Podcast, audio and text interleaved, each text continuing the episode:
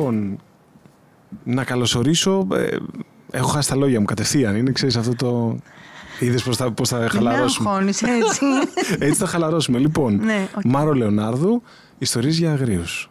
Ένα τεράστιο ευχαριστώ που είσαι Εγώ εδώ. ένα τεράστιο ευχαριστώ. Ε, ξέρεις κάτι, ε, όπως βλέπεις έχω βγάλει το καπέλο. Το λέω αυτό γιατί έχω βγάλει το καπέλο, διότι ένιωσα τύπου ότι σοβάρεψαν τα πράγματα. Παναγία μου.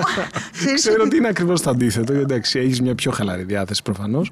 Αλλά όταν γνωρίζεις κάποιον, είναι στο σαλόνι σου τα τελευταία, ξέρω εγώ, Αυτό είναι που με 20 χρόνια. Στη ζωή μου. Δηλαδή, όλη την εφηβεία μου, ειδήσεις που έτρωγα το μεσημέρι, ξέρω εγώ, ήταν με live ειδήσεις που έλεγε η Μάρο Λεωνάρδο. Ναι, αυτό με κατέστρεψε στη ζωή μου. Γιατί βρε Μάρο. Γιατί όλοι με έχουν βάλει σε Ναι. ένα βάθρο εκεί πάνω. Ναι, σωστό. Έτσι, της σοβαρότητας και της ε, αξιοπρέπειας και της ευπρέπειας. Εντάξει, όλα αυτά. Είμαι Εντάξει. και πολύ σοβαρή και ευπρεπής και όλα αυτά. Καλά, ναι. Αλλά μετά Είναι, ναι, είναι... είμαι και πολλά άλλα τα οποία δεν ενδιαφέρονται ποτέ να μάθουν και να δούνε. Το γυαλί είναι Γιατί αυτό. είναι το γυαλί αυτό που λες ότι μπαίναμε τότε και τότε είχε, μπαίναμε με σεβασμό και υπήρχε, Εντάξει. υπήρχε όντως Καταρχάς, να κάνω μια εισαγωγή. Ναι. Αρχή ε, των, της ελεύθερης τηλεόρασης τότε στην Ελλάδα, κοντά στα 90, 90s. 90, Ε, 1990. γι' αυτό το θυμάμαι και εγώ έτσι Μμμ, πολύ μμμ. έντονα.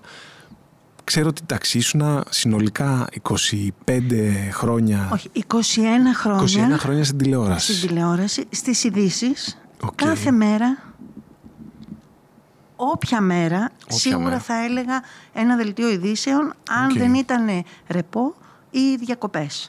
Έτσι, 21 χρόνια κάθε μέρα. Βάψιμο, χτένισμα, σακάκι. Τότε ήταν υποχρεωτικό να Ναι, φοράς ναι, ναι. σακάκι στις ειδήσεις. Ε, δεν ξέρω αν είναι ακόμα. Ε, και αέρας πάμε. Και Πώς- αυτά ήταν 21 χρόνια από τη ζωή μου. Πώς ήταν τότε; Το ρωτάω γιατί. Επειδή όλο αυτό στήθηκε τότε σαν, ε, σαν πώς να σου το πω, απ- από τα σπάργανα. Δηλαδή με την έννοια ότι άνοιξε η ελεύθερη τηλεόραση. Καινούργια κανάλια, καινούργιοι άνθρωποι που μπήκαν σε όλο αυτό και προφανώς και ε, καινούργιες σχέσεις. Δηλαδή ε, η πρώτη σου μέρα ας πούμε στη δουλειά πώς ήταν. Κοίταξε, σε τι ηλικία θα σου καταρχάς. πω. Εγώ καταρχήν ήμουν 24 ετών. Οκ. Έτσι, το 90, 25. Λοιπόν, ε, ήμουνα όμως ε, στον Αντένα από την πρώτη μέρα λειτουργίας του, δηλαδή πρώτη πρώτη Οκ. του 90, όχι την πρώτη, ε, το δεύτερο μήνα, εγώ πήγα Φεβρουάριο, ήμουνα πίσω από τις κάμερες, γιατί εμένα κάτι που δεν ξέρει ο πολύς κόσμος, η βασική μου δουλειά στην τηλεόραση, όπως και στη δημοσιογραφία, δεν ήταν να λέω τις ειδήσεις, ήταν να έχω την ευθύνη συνήθως όταν ήμουν αρχισυντάκτης, αλλά και όταν δεν ήμουν, των διεθνών ειδήσεων. Διεθνές ρεπορτάζ. Εμένα η ειδικότητά μου είναι διεθνές ρεπορτάζ. Οκ. Το έκανα από το 1984 από τη Μεσημβρινή. Οκ. Δηλαδή μπορώ να σου πω, ας Άρα, πούμε. ναι, κατάλαβα. ε, τι να σου πω, τους ηγέτες μιας χώρας, πότε έχει γεννηθεί ο καθένας, πότε πέθανε, τι Ε, χρονολογικά, έκανε. ναι, ναι, ναι. Μπορώ να σου πω απίστευτα πράγματα για την πρώην Σοβιετική Ένωση, για τη- την άνοδο του Γκορμπατσόφ, Ναι, ναι, ε, κατάλαβα. πολλά πράγματα. Γιατί εμένα αυτή ήταν η δουλειά μου. Οκ. Όταν ξεκίνησε ο Αντένα, πήγα να κάνω αυτή τη δουλειά. Απλά επειδή μ' άρεσε. Εγώ στην πραγματικότητα αυτή τη δουλειά δεν ήθελα να την κάνω. Την έκανα βιοποριστικά γιατί με φύτεψε ο μπαμπάς μου στα 18, στη Μεσημβρινή έμεινα εκεί, ήξερα ξένες γλώσσες, ε, δυστυχώς ήταν... Πάντως είναι ωραίο και τίμιο να το λες. Όχι, το έτσι, λέω, ότι- δεν έχω πρόβλημα. Ε, ε, με την έννοια ότι. Εγώ εντάξει, επειδή- μπαλαρίνα ήθελα να γίνω. Αχ, τέλειο. Κα- ναι, καμία σχέση. Αλλά Εντάξει, έπρεπε άρα και να ξε- ζήσω. Ναι, σωστό γι' αυτό. Ναι. Ξεκινάς με ιστορίες για αγρίου, δηλαδή 100%. Αλλά είναι. Εντάξει, άρα η. Μπαίνεις. Εντάξει, ε, γίνεται λίγο πιο χειροπιαστό και για μας ως κοινό. Μπαίνω Και σε- βιοποριστικά. Μπράβο, και σε σε αυτό. γνωρίζουμε Εγώ πλέον. δεν ονειρεύτηκα ποτέ να γίνω η Οριάννα Φαλάτσι. Ναι, που είναι- κατάλαβα, κατάλαβα. Και για μια απίστευτη ηρωνία της τύχης, και λυπάμαι που το λέω και τα νέα παιδιά θα το καταλάβουν. Εγώ βρέθηκα σε ένα χώρο που δεν ήθελα. Οκ. δηλαδή, μου είπε ο μπαμπάς μου ότι κοίταξε να δεις, επειδή εντάξει, ήταν χωρισμένοι γονείς μου, η μητέρα μου δεν, δεν μας τρέχανε και τα λεφτά από τα μπατζάκια, έπρεπε να δουλέψω. Ναι, ναι, ναι, ναι, ναι. Λοιπόν, παράλληλα με το πανεπιστήμιο, γαλλική φιλολογία, έπρεπε να κάνω μια δουλειά. Ποια ήταν η εύκολη δουλειά να με βάλουν δεκαετία του 80 οι γονείς μου, Καλά, ναι. η δημοσιογραφία. Έτσι δεν βάζαν όλοι τους τα παιδιά τους. Τώρα μην τρελαθούμε. Εντάξει. Λοιπόν, βέβαια είχα δύο-τρία προσόντα. Οκ. Ήξερα γραφομηχανή, που δεν ξέρανε πολλοί συνομήλικοι, και ήξερα πολύ καλά αγγλικά-γαλλικά. Οκ. Λοιπόν, ο- Πασαλάρης τότε, διευθυντής της Μεσημβρινής, με προσέλαβε, εντάξει είχε πάρει το τηλέφωνο, έτσι Καλά, το γνωστό, εντάξει. αλλά στην πραγματικότητα με προσέλαβε και μου το είπε κιόλας. Επειδή ήξερα γραφομηχανή, ακόμα τότε οι δημοσιογράφοι γράφαν χειρόγραφο. Ναι. Και ό- όχι, δεν με προσέλαβε γι' αυτό. Με έβαλε στο μισθολόγιο γι' αυτό. Επειδή ξέρεις γραφομηχανή, 1984, 1η Ιουλίου, εγώ προσελήφθη στη μεσημερινή του Πασαλάρη. Και εκεί ξεκίνησε η καριέρα μου ως διεθνατζού που λέμε. Βέβαια, να κάνω έτσι μια μ, μικρή παρένθεση. Μ, Επειδή πλέον στην εποχή μας οι εφημερίδες δεν έχουν τη δύναμη της τότε εποχής. Ναι. Επειδή έχω ζήσει όντως και εγώ έτσι στην εφηβεία μου βλέποντας τις εφημερίδες όχι μόνο να, μ, να δίνουν τόνο, να δίνουν αίσθηση, να κάνουν αντιπολίτευση, να νιώθεις δηλαδή ότι α, ό,τι θα γράψει ας πούμε η μεσημβρινή ή η καθημερινή Ναι. ή τότε η ελευθεροτυπία κλπ. ήταν είδηση από μόνο του. Ναι. Ε, δηλαδή, πώς να το πω, είχαν μια δύναμη. Και γι' αυτό και προφανώς και οι δημοσιογράφοι εκείνης της εποχής ε, νομίζω ότι είχαν και μια άλλη λογική, άλλη στόφα, ένα άλλο στυλ. Νομίζω- Ήταν λίγο πιο βαρύ το κλίμα. Και ήταν και άνθρωποι βέβαια και με, με- νομίζω και με πολύ περισσότερα πτυχία από την εποχή μας, όχι; Ποτέ οι δημοσιογράφοι δεν είχαν πτυχία. Α, οκ. Ε, ωραιοποιούμε Εντάξει, πάντα. το λέω γιατί θυμάμαι ότι πάντα έβλεπα απόφοιτος νομικής, απόφοιτος... Απόφοιτος δηλαδή, ή ή, σπούδασε. ή έφυγε στα τρία όχι, χρόνια. Όχι, όχι, Α. περίμενε. Πτυχιούχος πόσες φορές το έχεις δει; Συνήθως είναι Ναι, σπούδασε. σπούδασε, οκ. Δεν ξέρουμε πότε αν τελείωσε. Οκ, οκ, ναι, αυτό ήταν πολύ συνηθισμένο. την Είναι- εκείνη. ναι, αλλά είναι πολύ σημαντικό Σωστό. αυτό, γιατί αυτό καθόρισε και το μέλλον της ελληνικής δημοσιογραφίας. Α, οκ. Σπούδαζαν, τους τσίμπαγε η νεολαία από το πανεπιστήμιο. Οι νεολαίες ξέρουμε το ρόλο τους Γνωστές, στα ναι. πανεπιστήμια. Δεν χρειαζόταν να πάρει πτυχίο. Οκ. Ξεπλήρωνε τη δουλειά Κατάλαβα. του φοιτητή στο πανεπιστήμιο, διορίζοντάς τον μετά ως πολιτικό συντάκτη ή φυτευτό διευθυντή κατευθείαν σε μια εφημερίδα. Οκ.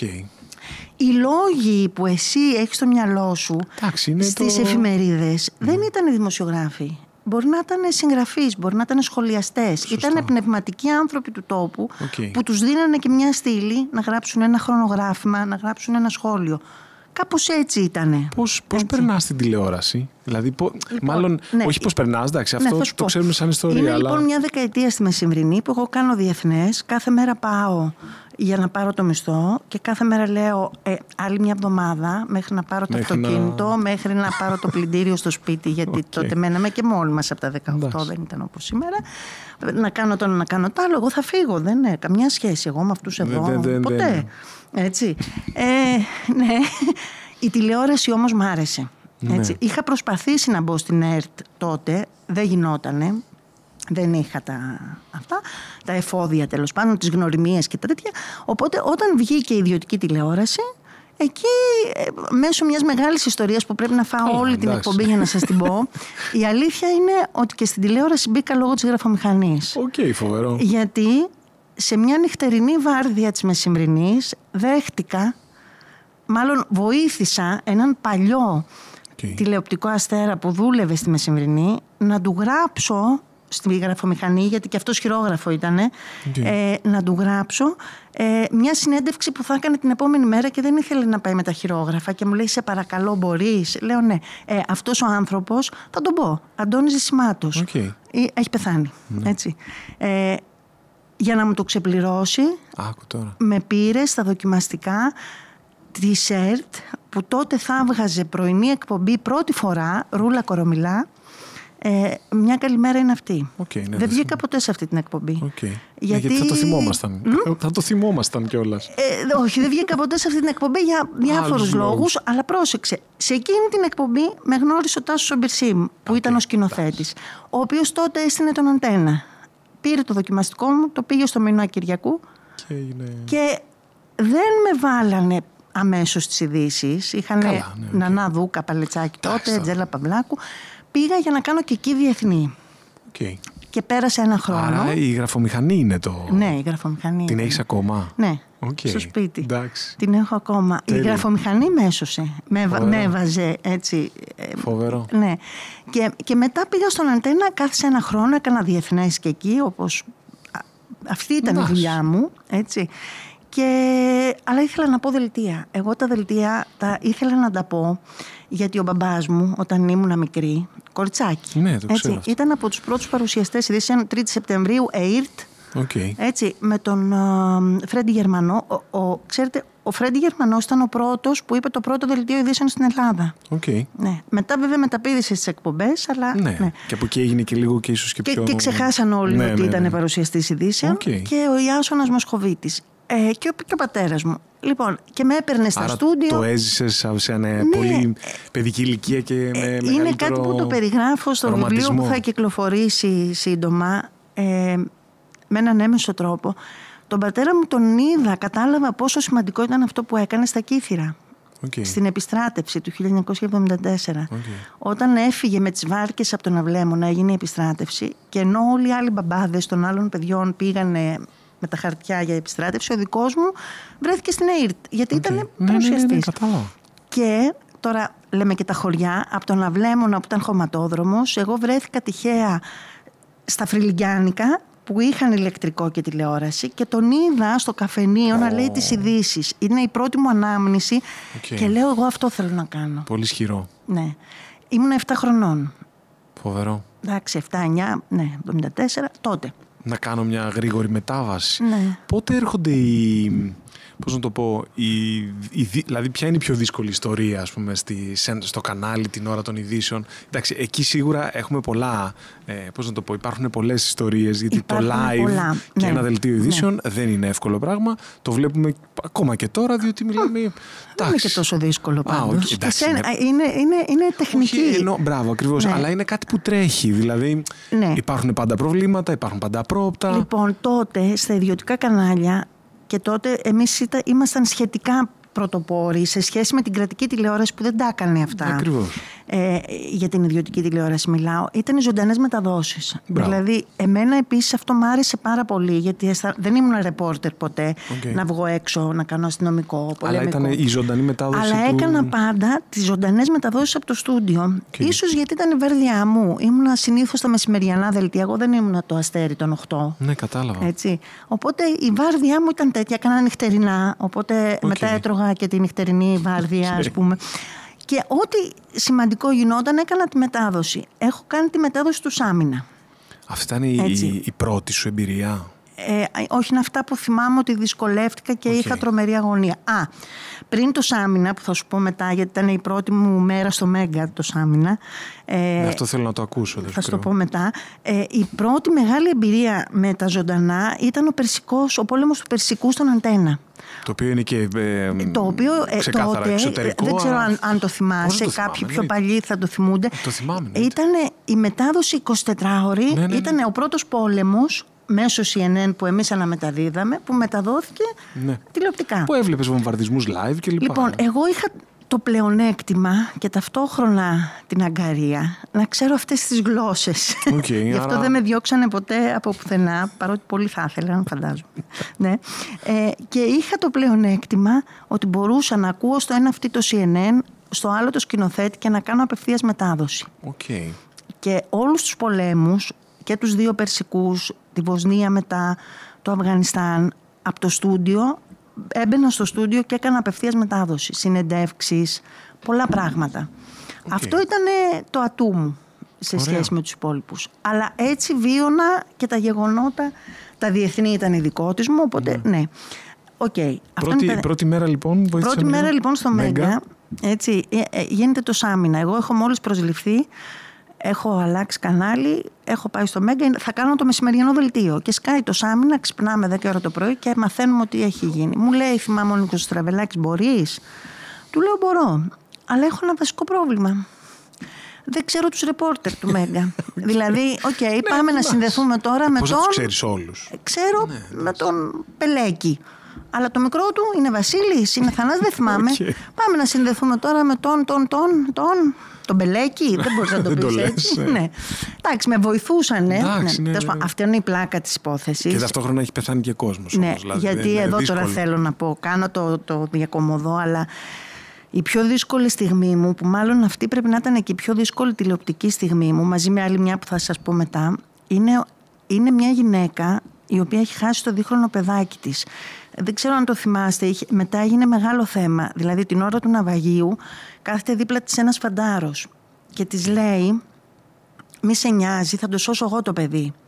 Και αυτή δίνει το παιδί στο φαντάρο, αλλά το παιδί δεν βρέθηκε ποτέ μετά, ούτε ο φαντάρος, γιατί προφανώς πνίγηκαν.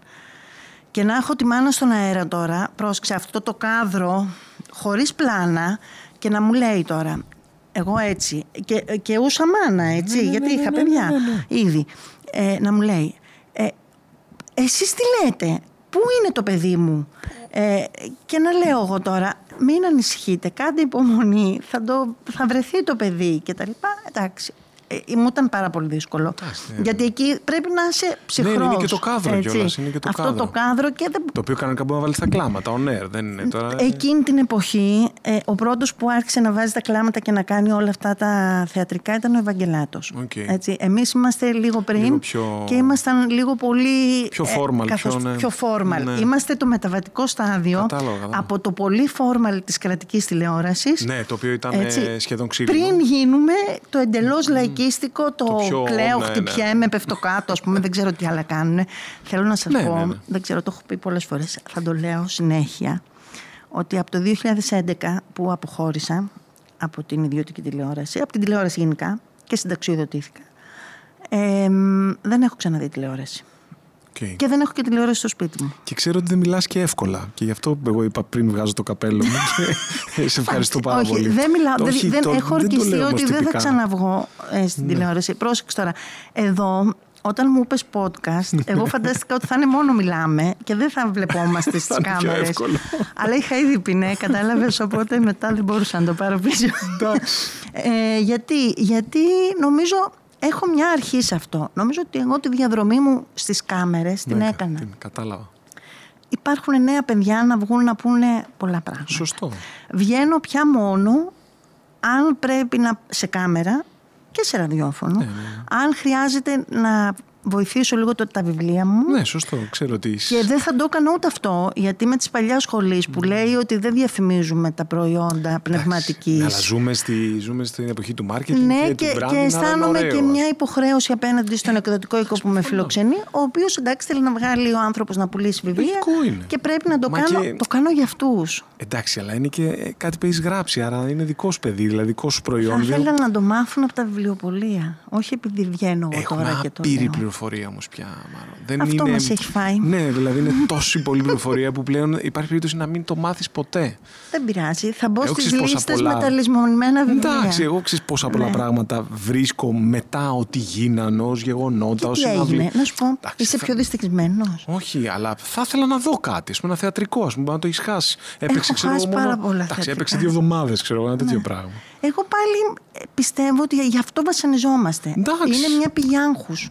Όχι, δεν το λέω σαν άγχος, αλλά επειδή είναι τόσες πολλές πληροφορίες και έχουν πλέον και τα κινητά μας έχουν προσθέσει χιλιάδες άχρηστες πληροφορίες. Είμαι στη φάση που λέω να κόψω και το κινητό σε λίγο. Καλά, στο τέλος θα, κο- θα, κόψουμε, θα κόψουμε τα πάντα. Δεν θα μείνει Είναι τίποτα. στιγμές που θέλω να τα πετάξω όλα. να μην- Ε, Δεν Είναι λογικό. θέλω. Ναι, ναι. Εντάξει, Πάντως, εγώ να ξέρει ότι σε καταλαβαίνω απόλυτα, διότι με τόση πληροφορία επί τόσα πολλά χρόνια, από εποχή τύπου 18 Ναι. μέχρι την μέρα της τελευταίας δουλειάς, ξέρω ότι έχεις κάνει ραδιόφωνο με πάθος, ξέρω ότι έχεις κάνει τηλεόραση. Τηλεόραση ήταν η αγάπη μου. Άπειρες Εγώ μέρες, ραδιόφωνο ώρες. δεν ήθελα να κάνω. Καταλαβαίνω απόλυτα το ότι δεν θέλω άλλη πληροφορία. Δηλαδή, ότι χρειάζομαι ίσως λιγότερο ή πιο ήσυχα Θα σου το ή πω. ότι δεν βλέπεις και τηλεόραση. ας Λοιπόν, θα σου πω, δεν είναι η κούραση, είναι άποψη. Οκ. Και θα σου πω για την άποψη. Εγώ ήμουν αρχισυντάκτης τα περισσότερα χρόνια διεθνών ειδήσεων. Εντάξει, παρακολουθούσα το Reuters, το Associated, όλα τα ξένα κανάλια, διάβαζα τον ξένο τύπο κάθε μέρα, όλη μέρα. Η μέρα που απομυθοποίησα τις ειδήσεις ήταν όταν ξαφνικά έβλεπα το Reuters, το TV5, το γαλλικό, Ναι. το ισπανικό και το τουρκικό παίζαν ακριβώς την ίδια είδηση. Και έλεγα δεν γίνεται, εδώ δεν υπάρχει πληροφόρηση, εδώ υπάρχει copy-paste. Ναι. Και όταν μπήκα, γιατί μπήκαμε και οι Έλληνες σε αυτή τη λογική του copy-paste, δηλαδή παίρνουμε μία είδηση και την αναπαράγουμε ανεπεξέργαστη Ναι. όλοι, εκεί είπα τελείωσε, η δημοσιογραφία έχει πεθάνει. Και εμένα δεν με ενδιαφέρει να το κάνω Το οποίο ξέρεις, αυτό. ε, επιβεβαιώθηκε αυτό που λες, το ότι παίρνουν και μια λανθασμένη είδηση και Ναι, γίνεται γιατί- ένα φοβερό γιατί παλιά, copy-paste. αν δεν το ήταν οποίο, ο ε, reporter- συγχύζουν τον κόσμο. Δηλαδή γίνεται με μια μεγάλη παραπληροφόρηση σε Ναι, γιατί- πολλά πράγματα γιατί και σοβαρά πράγματα. Στην κιόλας. εποχή της μεσημβρινή που λέω εγώ, Εντάξει, έτσι, εκεί ήταν, έπρεπε ε, να είναι ο, ο reporter on the spot στο, Ναι, στο σημείο ακριβώς. έτσι, και να σου πει ο reporter την Αυτό. είδηση. Τώρα είναι τσιμπάμε γύρω-γύρω. Στην καλύτερη και θυμάμαι ότι ήταν και ο Καυγάς τότε ένας δημοσιογράφος που έκανε ρεπορτάζ με τα τηλέφωνα έτρωγε κατσάδα. Γιατί του λέγανε δεν πήγες. Ναι, κατάλαβα. Εντάξει, τώρα δεν κάνουμε καν τηλέφωνα. Καλά, δηλαδή, καλά. γράφεται μια είδηση, ας πούμε, για τη Λεωνάρδου στο διαδίκτυο. Θα γίνει viral, Ναι. έτσι. Δεν θα πάρει κανείς ένα τηλέφωνο να ρωτήσει, ε, Όχι. ισχύει; Είναι αυτό. Ναι, αυτό. Μάλιστα. Οπότε, για μένα η Νομίζω δημοσιογραφία ότι, έχει τελειώσει. ε, Έχει περα... ε, αυτό νομίζω ότι έδωσε και τεράστιο βήμα στην απάθεια που πλέον έχει και ο κόσμος αλλά και το βλέπεις ότι πλέον έχουμε συνηθίσει πολύ δύσκολες ειδήσεις να τις δεχόμαστε πάρα πολύ Ε, ήρεμα ενώ παλιότερα έχω την αίσθηση ότι ο κόσμος είχε άλλα αντανακλαστικά Νομίζω Τώρα, ότι τις ακούμε πια τις ειδήσεις σαν ήχο στα αυτιά. Δηλαδή αυτό που μπαίνει σε ένα σπίτι Ναι. και ακούς τον ήχο της τηλεόρασης, εμένα με ανατριχιάζει, έτσι. Στο δικό μου σπίτι, άμα μπει κάποιος, το βλέπω, το νιώθω. ναι, ναι, ναι. Μετά από 10 λεπτά κοιτάει δεν υπάρχει το χαλί ε. και Δεν λέει, υπάρχει... συγγνώμη, λέει, εδώ δεν έχετε τηλεόραση. Λέω, όχι. Απίστευτο. Εντάξει. Ναι, εντάξει. Θα μου πεις δεν, δεν ενημερώνεσαι. Όχι. Όχι. Οκ. Θα μου πεις, Εντάξει, φροντίζουν να με ενημερώθηκες, ενημερώσουν ε, οι γύρω μου. Έχω τη μάνα μου 100 χρονών. Θα ενημερωθείς θες, είπαν δεν στις ειδήσεις. Δεν με νοιάζει όμως. ναι, μα, μα, μα πώς δεν σε νοιάζει, εκεί δούλευες. καλά, δούλευα, τώρα δεν δουλεύω. πια. Νομίζω ότι ε, ξαναλέω, είναι ακριβώς Ναι. ό,τι πρέπει. Διότι ε, ε, πλέον είναι σαν να ξεκουράζεται κιόλας. Δηλαδή και ο εγκέφαλος και η ψυχή. Δηλαδή δεν, ε, πλέον οι ειδήσει καταρχάς είναι ένας βομβαρδισμός. Υπάρχει ένα, μια ένταση, πώς να το πω, η οποία Καλά, υπήρχε αυτό και είναι παλιότερα. ελληνικό. αλλά- Α, είναι και. Ναι. Α, η τρομολαγνία μέσω του τηλεοπτικού φακού είναι ελληνικό. Για μένα, ωστόσο, και θα το πω και αυτό, μου είπες ότι κινδυνεύω να βρεθώ σε τηλεοπτικά αυτά. Αλλά εγώ θα το πω. Και ας βρεθώ. Όχι, δεν είπα ότι κινδυνεύεις. Είμαι- Είπα ότι πλέον ε, το YouTube αλλά και οτιδήποτε είναι Ναι. πλέον ένα πολύ, Λοιπόν, πολύ άκου, δυνατό μέσο. Το, Πιο το δυνατό. copy-paste είναι, εμ, ήταν παγκόσμιο φαινόμενο. Δηλαδή όταν το Reuters σου λέω μετέδιδε το ίδιο με τους Γάλλους, τους Αμερικανούς. Ναι, ναι, αυτό. ναι, ναι. Οκ. Είναι και παγκοσμιοποίηση αυτό, έτσι, σε αυτό το πλαίσιο. Εμ, αυτό που στην Ελλάδα έφερε τη μεγάλη καταστροφή, γνώμη μου, Ναι, ναι, ναι, προσωπική, καλά, είναι ναι. τα παράθυρα. Ναι. Διότι πλέον έβγαινε ο κάθε ένας να πει την άποψή του. Πολιτικός συνάκτης. Εντάξει. Την άποψη. Οκ. Είναι αυτό που παλιά στις εφημερίδες ήταν γνώμη. Ναι, οκ. Μέχρι εκεί καλά. Να κάνεις ένα σχόλιο μετά την είδηση, το δέχομαι. Αλλά μετά χάθηκαν οι ειδήσεις και Ναι, κάναμε κατάλαβα. δελτία ειδήσεων μόνο με απόψεις. Και μετά οι απόψεις προερχόντουσαν από τα κόμματα. Δηλαδή ήξερες ότι ο τάδε είναι του τάδε. Και άρα αυτό που λέει. Και Έτσι πάει. Ναι. Καλά, μην το προχωρήσω τώρα γιατί θα φανώ πολύ κακή. Α πούμε ότι Όχι, είναι μα- σαν θεατρικό που λέμε λοιπόν εσύ έχεις πέντε λεπτά να πεις το δικό σου και μετά θα πω εγώ αυτό και μετά εσύ θα πεις αυτό. Εντάξει, και... κατά βάθος όλοι ξέρουμε Δεν θέλω να πω περισσότερο. ότι τα, Ναι. τα media και ειδικά επειδή ε, οι πολιτικές και όλα συζητήσεις και όλα αυτά δείχνουν χρόνο με το χρόνο να χάνουν κάθε αξία. Διότι παλιότερα θεωρητικά ήταν ότι εγώ πιστεύω και κάτι. Τώρα είναι σαν να όλοι να λένε ένα αυτό, παραμύθι. Ε, ναι, και εντάξει. νομίζω ότι και ο κόσμος το έχει καταλάβει αυτό. Δεν, δεν μπορεί να Ο είναι κόσμος χαζός. δεν είμαι σίγουρη αν το έχει καταλάβει το Εντάξει, στο δέχεται, βαθμό. όμως, δέχεται μια πίεση τεράστια. Βλέπω ειδικά τη- η νεότερη γενιά ότι έχει αποχωρήσει από την τηλεόραση. Δεν βλέπει, δεν θέλει, Ευτυχώς. δεν, δεν, δεν. Ε, αλλά οι μεγαλύτερες γενιές έχουν ε, μια προσήλωση ότι εκεί μας λένε την αλήθεια. Νομίζω. Δηλαδή ότι αν ακούσω ειδήσεις είναι και αυτό. Εγώ, κα- εγώ Νομίζω- κάνω λίγο χιούμορ να Εσύ ξέρεις. κα- Εγώ θα λοιπόν και θα στους σου πω ότι δικούς δεν μου και σε νομίζω, μεγαλύτερους. δεν νομίζω ότι ξέρουν ότι, επειδή δεν μου λένε, λένε το την άκουσα εκεί αλήθεια. και σου λέω, ναι. ε, δεν είναι δεδομένο. Νομίζω ότι ακούν απλά Ποια; μια φωνή. Γιατί, ας πούμε, η μαμά μου που είναι 100 χρονών και μέσα στο σπίτι της είναι μόνη της. Χρειάζεται δηλαδή- Χρειάζεται κάποιον, νομίζει ότι της μιλάει. Ναι, κατάλαβα. Α, να κάτι που θα σου αυτό πω όμως, παραλυπόμενο. Αυτό λέω. Το πιο ωραίο που μου έχει συμβεί ποτέ ήταν μια ηλικιωμένη κυρία Ναι. που κάπου με συνάντησε και μου λέει κοριτσάκι μου, ήμουν κοριτσάκι ακόμη τότε, κοριτσάκι μου, ε, πόσο σ' αγαπάω. Α, λέω ευχαριστώ, ναι. Ξέρεις τι μ' αρέσει περισσότερο. Λέω τι. Το καλημέρα, όταν μας λες αυτό το καλημέρα και το γεια σας, για μένα φτιάχνεις τη μέρα μου με το χαμόγελό σου. Γιατί δεν την ένοιαζαν οι ειδήσεις που Ναι, ναι, έλεγα. κατάλαβα, κατάλαβα. Την ένοιαζε ότι ένας άνθρωπος από εκεί της Της μιλούσε. έλεγε καλημέρα. Αυτό είναι για τους ηλικιωμένους ανθρώπους. Είναι η φωνή που δεν έχουν μέσα στο σπίτι. Η ε, πολύ άσχημη είδηση η οποία σε έχει σχεδόν διαλύσει υπά- υπήρξε ποτέ. Δηλαδή που δεν. Πώς να σου το πω. Κοίταξε, ε, δεν εδώ ήταν τώρα, τόσο εύκολο για να, να κάνω την αυτοκριτική και μου, εύκολο. δυστυχώς αποκτάς έναν κινησμό. Ναι. Όχι, δυστυχώς, εντάξει, η δουλειά είναι. δεν Δηλαδή είναι. όταν λέμε νεκροί, λες ας πούμε στο Λονδίνο δύο νεκροί λέγαμε τότε. Πολλοί. Στο Μπαγκλαντές τράκαραν δύο τρένα και σκοτώθηκαν χιλιάδες, όχι δέκα, Ναι, ναι, ναι, τριάντα. ναι. Έτσι. Ε, εντάξει. Ναι, κατάλαβα. Δηλαδή αυτό δυστυχώς... Γιατί πας στην επόμενη είδηση και στην επόμενη είδηση και κάθε Όχι, μέρα. γιατί και... η, η αξία της ζωής έχει άλλη... Η ζωή μάλλον έχει διαφορετική αξία ε, αν είναι στον πολιτισμένο κόσμο ή το μη πολιτισμένο. Καλά, εντάξει, ναι. Και σε εμάς τότε αυτό ήταν ακόμη πολύ έντονο. Ε, θα σου πω όμως, το, η πιο δύσκολη Είναι, στιγμή συγγνώμη, μου... αυτό μου θύμισε λίγο που έχω ας πούμε τύχη να κάτσω σε τραπέζι με ε, κοπέλες που δουλεύουν, δουλεύουν στο σύστημα υγείας οι οποίες τους λέω καλά πώς βλέπεις κάθε μέρα ξέρω εγώ, αυτή την εικόνα; Και μου λέει, εντάξει κοίτα πρέπει να το συνηθίσω για να Για- μπορώ για να μπορείς να το συνεχίσω. βιώσεις. Ναι, Δεν αυτό. πάω μου λέει καλά σπίτι μου αλλά κάπως προσπαθώ να το ρυθμίσω. Ε, αυτό ας πούμε σε εμάς που είμαστε απ' έξω όπως καλή ώρα τώρα ότι ε, το να χειρίζεις ας πούμε με ειδήσεις καλή ώρα σάμινα με παιδάκια που πεθαίνουν ε, εντάξει, δεν είναι πολύ εύκολο. Θέλει Δηλαδή, να θέλει είσαι μια πολύ εκπαίδευση. ψύχραιμος. Γι' αυτό και είναι και το επάγγελμα έτσι. Ναι, λοιπόν, θα σου πω τώρα δύο, δύο σημεία. Το ένα ήταν ο σεισμός του 99, Ρικομέξ. Οκ. Έτσι, εγώ ήμουν στον Αντένα. Και ήταν ένα κτίριο, τότε ακόμα ήταν στην Κηφισία, Ναι. σε ψηλό ετοιμόρροπο. Δεν έπεσε. Φύγαν τζάμια, τηλεοράσεις, αυτά. Πρόσεξε τώρα. Και την ώρα που γίνεται το πολύ μεγάλο κούνημα, δίπλα μου είναι ο Νικόλας ο Βαφιάδης. Πολεμικός ανταποκριτής χρόνια. Και είμαστε, καθόμαστε κάτω από την πόρτα και περιμένουμε να τελειώσει.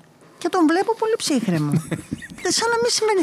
Και του λέω: Καλά, δεν φοβάσαι. Έχω πάει Σερβία. Τι να φοβάμαι, μου λέει, ήμουν στην Πρίστινα πριν Ναι, μια αυτό εβδομάδα. ακριβώς, ναι. έτσι. Τον θυμάμαι, γι' αυτό στο λέω. Λοιπόν, και πρόσεξε τώρα ο κινησμός, με το που τελειώνει ο σεισμός, εγώ το πρώτο πράγμα που σκέφτομαι είναι να βγούμε αέρα.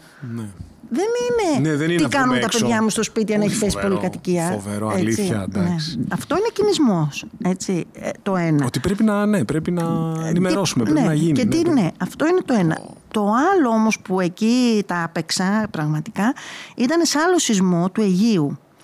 Ε, που, δεν θυμάμαι τώρα χρονολογία, είμαι στον Αντένα, έχει πέσει μια πολυκατοικία και είναι ένα παιδάκι θαμένο στα ερείπια μέρες, ο μικρός Αντρέας δεν το νομίζω τον λέγανε Οκ. και είναι να, ε, ε, ακούνε τη φωνή του αλλά δεν τον βρίσκουνε. Να είναι καλά ο Γιώργος Οδουατζής και αυτός έχει αποχωρήσει, παλιός δημοσιογράφος. Εκείνο τον καιρό, πολύ πιο έμπειρος από μένα, έχει έρθει στον Αντένα και κάνουμε μαζί τη μετάδοση. Ήτανε ευτυχώς που ήταν εκεί, γιατί δεν ξέρω τι θα έκανα. Ε, είναι ο πατέρας του μικρού Αντρέα στα ερήπια και φωνάζει το παιδί. Και το παιδί του απαντάει. Εγώ έβαλα τα κλάματα. Εντάξει. Και ήταν ο Δουατζής δίπλα και το έσωσε, γιατί αν ήμουν μόνη μου δεν ξέρω πώς θα το έκανα. Ήταν η, η φορά που ένιωσα πραγματικά ότι ναι. Εντάξει, αυτή είναι και Ναι. η, η υπερδύναμη του μέσου. Δηλαδή δεν ήταν μόνο αυτό που συνέβαινε, είναι ότι όλο αυτό είναι live. Και το κάναμε live, δηλαδή να ακούμε τη φωνή του παιδιού. Τέλος πάντων, όλα καλά. ε, εντάξει, Κοίτα, όλα μέσα στη ζωή εγώ να σου είναι. πω, διαβάζοντας, ε, γιατί έχω σπουδάσει και εγώ επικοινωνία και media, διαβάζοντας κάποιες ιστορίες πώς σταδιακά ας πούμε, βγήκε ο πόλεμος εκτός τηλεόρασης. Δηλαδή, ας πούμε, στη, στην, ε, στη Σερβία, άλλες ειδήσεις βλέπαμε εδώ, άλλες ειδήσεις έβλεπες στο Ηνωμένο Βασίλειο. Καλά, θες να στο προχωρήσω; Όχι, όχι, εντάξει, μα, μα Πήγα είσαι... και στο Αφγανιστάν μια φορά, Ναι. γιατί ήθελα ακριβώς να δω αν ήταν αλήθεια αυτά που έγραφα τόσα χρόνια στο γραφείο. Οκ. Εντάξει. Ο πόλεμος ήταν οικονομικός, δεν είχε καμία σχέση με τον Μπιν Λάντεν Το που μάθαμε κρύβεται. εμείς, το, μα- δηλαδή ο Ναι, περισσότερος που κόσμος το κρύβεται μάθε- στις σπηλιές και Όχι, οι όχι, κακοί εντάξει. τρομοκράτες. Θα σου πω ένα χαρακτηριστικό. Εγώ, Έλεγχος πετρελαίων, οικονομικών συμφερόντων. εγώ δεν κλπ. πήγα με, με Έλληνες στο Αφγανιστάν, πήγα με το ΝΑΤΟ. Οκ. Και ήμουνα σε ένα στρατόπεδο Αμερικανών, το οποίο είναι το στρατόπεδο, κοιμόμαστε με τα λεξίσφαιρα και πάνω στην κορυφή που είναι εκείνα τα φοβερά βουνά, είναι οι Μοτζαχεντίν, ε, μουσουλμάνοι. ναι, ναι, ναι. Και λέω, λέω στον Αμερικάνο αυτός εκεί τι είναι, μου λέει Μοτζαχεντίν. Λέω συγγνώμη, Μοτζαχεντίν. Και τους φυλάμε. και μου λέει όχι, αυτοί μας φυλάνε. σας Λέω φυλάνε. μα εμείς δεν ήρθαμε για να σώσουμε αυτούς. No. Και μου λέει όχι.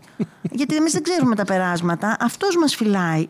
Λέω και πώς είσαι σίγουρος ότι, Ότι σε μας- φυλάει; Ε, μου λέει 150 δολάρια τη μέρα παίρνει. Το μήνα, συγγνώμη, παίρνει. Ε, δεν θέλει να τα χάσει. Εντάξει, οκ. Και μετά φρίκαρα και μου λέει η Τουρκάλα, θυμάμαι δίπλα μου, μου λέει να σου πω, μην το βγάλεις το αλεξίσφαιρο απόψε, γιατί ο Μουτζαχεντίν είναι εκεί. Αυτός δεν ξέρει, μου λέει, είναι Αμερικάνος, αγαθιάρης, νομίζει ότι τον φυλάει. Άμα του γυρίσει, μου λέει του Μουτζαχεντίν, τελειώσαμε. η πίστη πάνω απ' όλα κλπ. Θέλω να πω ότι Πω. Ναι. Οκ. Γι' αυτό σου λέω, δεν έφυγα από τη δημοσιογραφία γιατί μόνο κουράστηκα, που είναι πάρα πολύ κουραστικό να βάφεσαι, στολίζεσαι κτλ. Έφυγα γιατί σταμάτησα να την πιστεύω. Ναι, κατάλαβα. Δηλαδή, εγώ δεν πιστεύω στην αντικειμενική ενημέρωση, δεν πιστεύω γενικά στην ενημέρωση. Πιστεύω ότι αν διαβάσεις λογοτεχνία, ιστορία, θα μάθεις πολλά περισσότερα. Γιατί όλα αυτά που γίνονται σήμερα έχουν ξαναγίνει. Και κάποιοι Ισχύει που αυτό. γίνανε συγγραφείς τα έχουν γράψει. Ισχύει αυτό. Λοιπόν, πιο χρήσιμο σου είναι να διαβάσεις ένα βιβλίο, παράδειγμα, με ένα παλιό λοιμό, με τι γινόταν, ας πούμε, στη Χιλή το χιλιά τόσο, ας πούμε, ε, ή και άλλα πολλά. Παρά να έχεις αυτό το άγχος, τι θα γίνει σήμερα; Εντάξει, δεν είμαστε κι όλοι, γιατί καμιά φορά μου λένε ε, ναι, και άμα πρέπει να ξέρεις τα οικονομικά σου, ε, λέτε, λέω εντάξει, τι είμαστε όλοι επιχειρηματίες που μας νοιάζει ε, που, που, που είναι οι μετοχές στην ναι, εντάξει, αυτή. έχω και λογιστή, Ναι, ξέρεις. ναι, έχουμε και λογιστές. Και και και λογιστές, επίσης, αυτό ήταν ένα πολύ ωραίο βιβλίο, δεν θυμάμαι τον τίτλο του, ε, ενός Γάλλου. Οκ. Που λέει ότι η ενημέρωση σήμερα είναι η σύγχρονη θρησκεία. Δηλαδή, παλιά οι άνθρωποι πηγαίνανε στις εκκλησίες. Ναι. Σήμερα ακούν ειδήσεις. Όχι γιατί το πιστεύουν, γιατί πρέπει σε κάτι να πιστεύουν. Ναι. Αυτό. Το οποίο εγώ το βρίσκω. Κατάλαβες γιατί έχω βγάλει το καπέλο μου. Ε, ε ναι, διότι. Εντάξει, εγώ να σου πω, επειδή ξεκίνησα εκείνη την ιστορία για τα. βλέποντας BBC και ITV και όλα τα βρετανικά κανάλια, είμαι στο Λονδίνο, σπουδάζω, βλέπω το ξεκινάει ο πόλεμος στη Σερβία και βλέπω ένα ελεγχόμενο ε, ρεπορτάζ. Δηλαδή, κάποιους φαντάρους να πηγαίνουν κάπου, δεν έχεις κάποιες εικόνες οι οποίες να σε Μα μεταφέρουν. εγώ έχω αρχίσει και αμφιβάλλω να έγινε ποτέ και πόλεμος, όχι στη Σερβία, Καλά, εκεί εντάξει, τουλάχιστον υπήρξε. Στον όχι Περσικό. πόλεμος. Α, καλά, στον Περσικό είναι ένα άλλο. Γιατί θέμα. ήταν ένα πλάνο Πάλι που το βλέπαμε ένα- μετέδιδε ναι, το ναι. CNN, το τζιπ να τρέχει στην έρημο και Αυτό κάτι ακριβώς. πράσινα εκεί Όχι, στο α- βάθος. Αυτό που ήθελα να καταλήξω είναι ότι ουσιαστικά πλέον μετά τα Falklands ε, που την πάτησε η Βρετανία που η τηλεόραση ήταν δίπλα στους φανταρους και κατέγραψε όλο αυτό και Ήταν υπήρξε όλο ελεγχόμενο. ακριβώς μετά όλοι οι πόλεμοι και οτιδήποτε, οποιαδήποτε σύραξη ήταν ξεκάθαρο Ναι. ότι μέχρι ένα σημείο φτάνεις. Αυτό πλέον αξίζει ότι έχει συμβεί, καλά εσύ το έχεις ζήσει, απλά ο περισσότερος κόσμος δεν το ξέρει, ότι έχει συμβεί και σε οτιδήποτε ε, έγκλημα. Δηλαδή ότι πλέον η εικόνα, η φωτογραφία, η κάμερα δεν φτάνει στον τόπο του εγκλήματος. Όχι. Παλιότερα, καλή ώρα εποχές, ε, Μέγκα και νωρίς, αυτό ήταν λίγο πιο εύκολο όπως είχαμε ζήσει, ας πούμε, ξέρω εγώ, στο Ρηματέι, διάφορα. Θα δηλαδή σου να πω όμως ζούμε κάτι. δύσκολες εικόνες. Πλέον η εικόνα δεν μπαίνει στο σπίτι, Ναι. δηλαδή από πόλεμο Όμως κλπ. θα σου πω κάτι που με πας και θέλω να το πω γιατί λένε γιατί σήμερα γίνονται τόσα πολλά εγκλήματα; Ναι. Λοιπόν δεν γίνονται σήμερα, πάντα γινόντουσαν. Απλά δεν μετα- δεν μεταδιδόντουσαν. Και ξέρεις γιατί. Γιατί ο κώδικας δεοντολογίας λέει, εμείς βέβαια στην Ελλάδα δεν έχουμε τέτοια πράγματα, ότι δεν μπορείς να μεταδίδεις με κάθε λεπτομέρεια Σωστά. το κάθε έγκλημα. Γιατί; Γιατί λειτουργεί μιμητικά. Οκ. Υπάρχουν πάρα πολλοί άνθρωποι εκεί έξω με ψυχικά προβλήματα που βλέ- για τα 10 λεπτά δημοσιότητας μπορεί να κάνουν ακόμα και έγκλημα. Και όταν του λες με κάθε λεπτομέρεια τι γίνεται και πώς το έκανε, αυτός υπάρχει ένας πολύ μεγάλος κίνδυνος να το μιμηθεί. Βεβαίως δεν, δεν είναι έτσι, αλλά, αλλά παλιότερα υπήρχε ένας κώδικας που έλεγε ότι Α, υπήρχε και το άλλο. Ότι αν δεν γίνει δίκη και δεν καταδικαστεί, Σωστό. δεν φέρνεις ποτέ το όνομα. Σωστό. Αυτό τηρείται ακόμα από το BBC ή τα αμερικάνικα δίκτυα. Εμείς εδώ το έχουμε κάνει, ρε παιδί μου, εντάξει. Ναι, ε, εντάξει. Τι να Δυ- πω, δεν- Δύσκολο. Βέβαια, ε, μ, κοίτα, μ, ε, μεγαλώνοντας με αυτή την τηλεόραση, τουλάχιστον εγώ έχω ε, μια πολύ έντονη αίσθηση όλης αυτής της εποχής ότι και οι σειρές και τα δελτία και ο τρόπος των δελτίων και ακόμα ο, δηλαδή πώς έφτανε όλο αυτό σε εμάς, τουλάχιστον δεν το κρύβω ότι ε, είχε ένα ακόμα, ίσως, ε, μάλλον επειδή ήταν η εποχή που το ζούσα, ότι είχε ένα ρομαντισμό. Και το, ε, και το έβλεπες αυτό ίσως και στα κανάλια. Τώρα, εντάξει, επειδή δεν γνωρίζω, Στην Ελλάδα δεν γνωρίζω από δυστυχώς, μέσα τα πράγματα. Ναι, αλλά... δεν εφαρμόστηκε ποτέ ο κώδικας δεοντολογίας. Οκ. Αυτό.